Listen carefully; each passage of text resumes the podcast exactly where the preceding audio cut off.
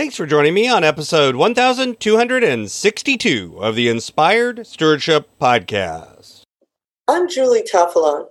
I challenge you to invest in yourself and others, develop your influence, and impact the world by using your time, talent, and treasures to live out your calling. Having the ability to communicate and build relationships is vital. And one inspirational way to develop that is to listen to this the Inspired Stewardship Podcast with my friend Scott Maderer.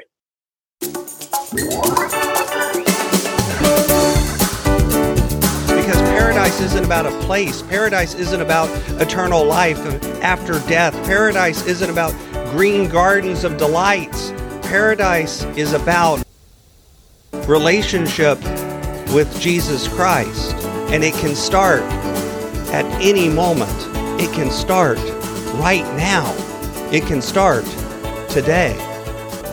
Welcome and thank you for joining us on the Inspired Stewardship Podcast. If you truly desire to become the person who God wants you to be, then you must learn to use your time, your talent, and your treasures for your true calling. In the Inspired Stewardship Podcast, you will learn to invest in yourself, invest in others, and develop your influence so that you can impact the world. In today's Spiritual Foundation episode about investing in others, I talk with you about Luke chapter 23, verses 33 through 43. I share with you how the words from the cross speak to all of us an invitation. And I also talk with you about how paradise isn't about a place, but a relationship. Luke chapter 23, verses 33 through, through 43 says, When they came to the place that is called the skull, they crucified Jesus there with the criminals one on his right and one on his left. Then Jesus said, Father, forgive them, for they do not know what they are doing. And they cast lots to divide his clothing. And the people stood by watching, but the leaders scoffed at him, saying, He saved others. Let him save himself if he is the Messiah of God, the chosen one. The soldiers also mocked him, coming up and offering him sour wine, and saying, If you are the king of the Jews, save yourself. There was also an inscription over him, This is the King of the Jews. One of the criminals who were hanged there kept deriding him and saying, Are you not the Messiah? Save yourself and us. But the other rebuked him, saying, Do you not fear God, since you are under the same sentence of condemnation? And we indeed have been condemned justly, for we are getting what we deserve for our deeds. But this man has done nothing wrong.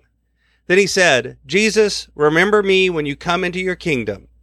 And Jesus replied, Truly I tell you, today you will be with me in paradise. There's a, a lot of evidence that these words from this passage were not originally in the first versions of the gospel. Some of the oldest manuscripts that have this gospel in it don't have these words. And because of that, many people believe that this was a later addition that maybe this later edition was used to ease the blame from Rome so that Christians wouldn't seem like such a threat to the empire. Or maybe it was an addition later to avoid and soften some of the centuries of anti Semitism that was growing up in the church to, to try to take away some of that feeling of blame on the Jews that was being used by Christians in very negative ways. And you could argue about whether or not either of these purposes would be served by these words and how effective they've been. But the idea of these words are definitely in alignment with the broader message of the gospel. The, these first words from the cross, if you think about it, the first thing that's said here is, Father, forgive them. They don't know what they're doing. They don't know what they're doing. This is part of the first message, we're overhearing a conversation between Jesus and God or a prayer between Jesus and God. And if you think we strive in today's age and in the days of Jesus to be creatures of knowledge. We like to believe that we understand the world, we understand things, we know how things operate. Our knowledge is a huge point of pride and power for us as human beings. And yet the truth is, when push comes to shove, well, we really don't know what we're doing. When p- life bumps up against death, when meaning and salvation and love reaches out to embrace us, we often fumble and make mistakes and push it away. Things like the story of the prodigal son illustrate this, how we push away and we run away from parental authority, from love, from kindness. And then when we come to ourselves, that's what it says in the story of the prodigal son, we return back to that beginning. Father, forgive them. They don't know what they do. Jesus came, some argue, to show us God, and in showing us God, he showed us ourselves. Jesus came in part so that we would begin to really know what we are doing and what we were doing. And yet, we still didn't get it. And so Jesus intercedes and says, Forgive them for this. If you think about it, I think if I had been in that position, I would have washed my hands of humanity. I would have pushed people away. I would have said, How dare you do this to me? I would have been angry. And if you think about it, the scoffers that are mentioned here are asking for it. They're like, walk away, Jesus, save your own skin. Prove that you have power. Do something that we would do in your place. I understand that selfishness. I understand that desire because I live it out every single day. But living sacrificially, that's the part I don't really understand. It's the dying part that I don't understand. It's dying to self. It's dying in the spirit that I don't understand. Christ had that power and I was in that position and had that power. Would I have done what he did? And I don't think I would have. And yet here he is beginning that moment of death by trying to help us by saying, God, forgive them, heal them, hold them, gather them up, stitch them back together and let them move forward. This is part of the function of these words from the cross, saying that even though we say that we want nothing to do with God, we want nothing to do with salvation, we just didn't know what we were doing. Again, it doesn't matter whether these words are historically accurate. They seem to illustrate very well the message of Jesus stepping in the gap and trying to build a bridge between us and God. But there were others there that were face to face with Jesus that day. Not the scoffers on the ground, but the ones on either side. The criminals, it's in some interpretations, or you'll see bandits. They, these men might have been more like terrorists in some ways. They were people fighting against the Roman power, perhaps. And yet one of them says, show us your power by saving your skin. Oh, and ours too. In that moment of desperation, he goes to self preservation. And I will be honest, that's probably where I would have gone too. It's the expected words at that point. But the other criminal, the other terrorist, the other bandit, the other thief, whatever word you want to use, don't you fear God? We're under this same sentence and we deserve it. But this man did nothing wrong. And then he says, remember me when you come into your kingdom. Some people describe this as the first sermon.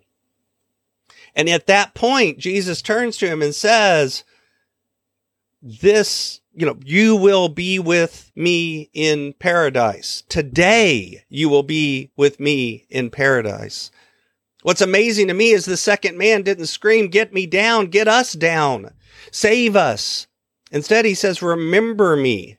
When you get where you're going, remember me. He could have said, come and get me. Maybe that's even what he meant, but that's not what he said. He said, remember me. Don't let my entire life be summed up by this moment of death.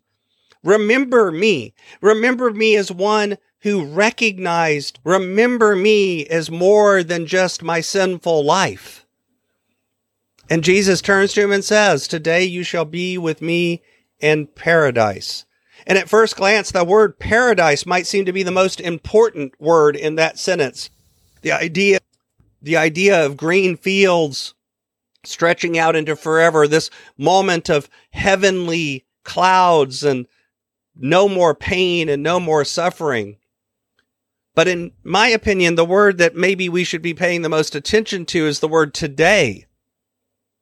It might seem to mean that because Jesus was moments away from death and this criminal was moments from uh, away from death, that's what he means by today. But I actually think it means even more immediate than that. It might mean right now, this very moment, not within 24 hours, but right now. This moment, this time, you will be with me, is what Jesus seems to be saying.